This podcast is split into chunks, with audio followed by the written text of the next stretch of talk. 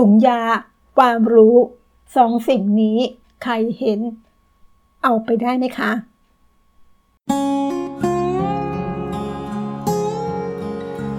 โลกไม่หยุดนิ่ง เราจรึงต้องเรียนรู้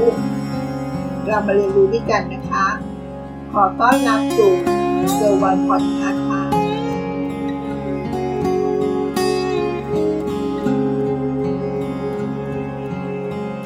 วัสดีค่ะ คุณเคยสังเกตไหมว่า หากใครสักคนวางกระเป๋าสตางค์ไว้ ที่ไหนสักแห่งหนึ่งนะคะ ไม่นานนัก ก็ถูกมือดีฉกไปแล้วนะคะ แต่หากคุณวางถุงยาที่เพิ่งรับงานร้านขายยา หรือคลินิกในสักแห่งหนึ่งนะคะ ผ่านไปหลายชั่วโมงแล้ว ก็ไม่มีใครสนใจกับยาถุงนั้นนะคะ ไม่มีใครอยากได้ยาที่ไม่ใช่ของตัวเองค่ะ เอาไปขายก็ไม่ได้ เอาไปใช้ก็ไม่ได้ เพราะไม่รู้กินแล้วจะตายหรือไม่ อะไรก็ตามที่ใช้ประโยชน์ได้เฉพาะตัว มักจะไม่สูญหายค่ะ นอกจากถุงยาแล้วนะคะ ยังมีของมีประโยชน์อีกหนึ่งอย่าง ที่ไม่มีวันถูกขโมยนะคะ มันก็คือ ความรู้ค่ะมีนิทานโบราณเรื่องหนึ่งนะคะ เขาเล่าเรื่องเปรียบเทียบ ของชายสองคนที่เลี้ยงลูกต่างกันค่ะ มาฟังนิทานร่วมกันนะคะ เรื่องมีว่า ชายคนหนึ่งจับปลาให้ลูกกินวันละตัวค่ะ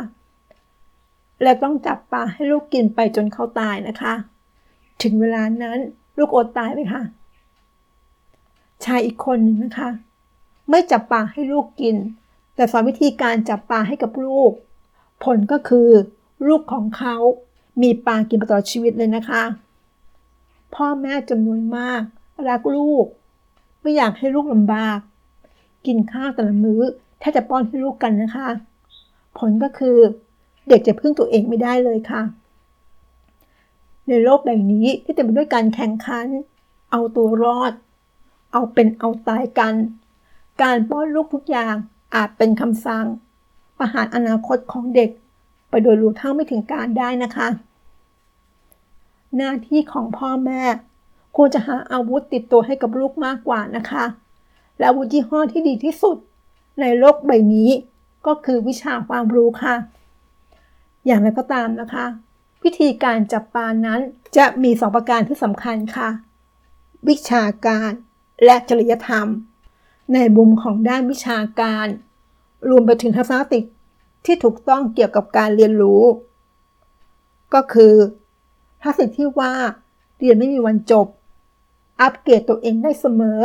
โดยเราไม่ต้องรอให้เกิดความจำเป็นซะก่อนนะคะ เมื่อไม่รู้ เราก็เรียนเพิ่มเติม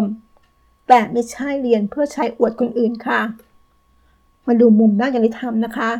เป็นการเรียนรู้ที่จะอยู่ในโลกใบนี้กับคนอื่นๆนะคะ ลดความเห็นแก่ตัว เพราะหากปราศจากคนอื่น เราก็อยู่คนเดียวในโลกนี้ไม่ได้นะคะ สังเกตว่าทางด้านวิชาการผนวกกับจริยธรรมเมื่อรวมกันแล้วจะเป็นเกาะกำบังตัวที่ดีที่สุด เป็นที่พึ่งของตนเองได้ ทั้งทางกายและทางใจค่ะ จากหนังสืออาทิตย์ขึ้นทางตะวันตก ขอบคุณค่ะ ติดตามเกอร์วันพอดคาสต์ ได้ที่ Facebook YouTube แองเกอร์บอดคาสต์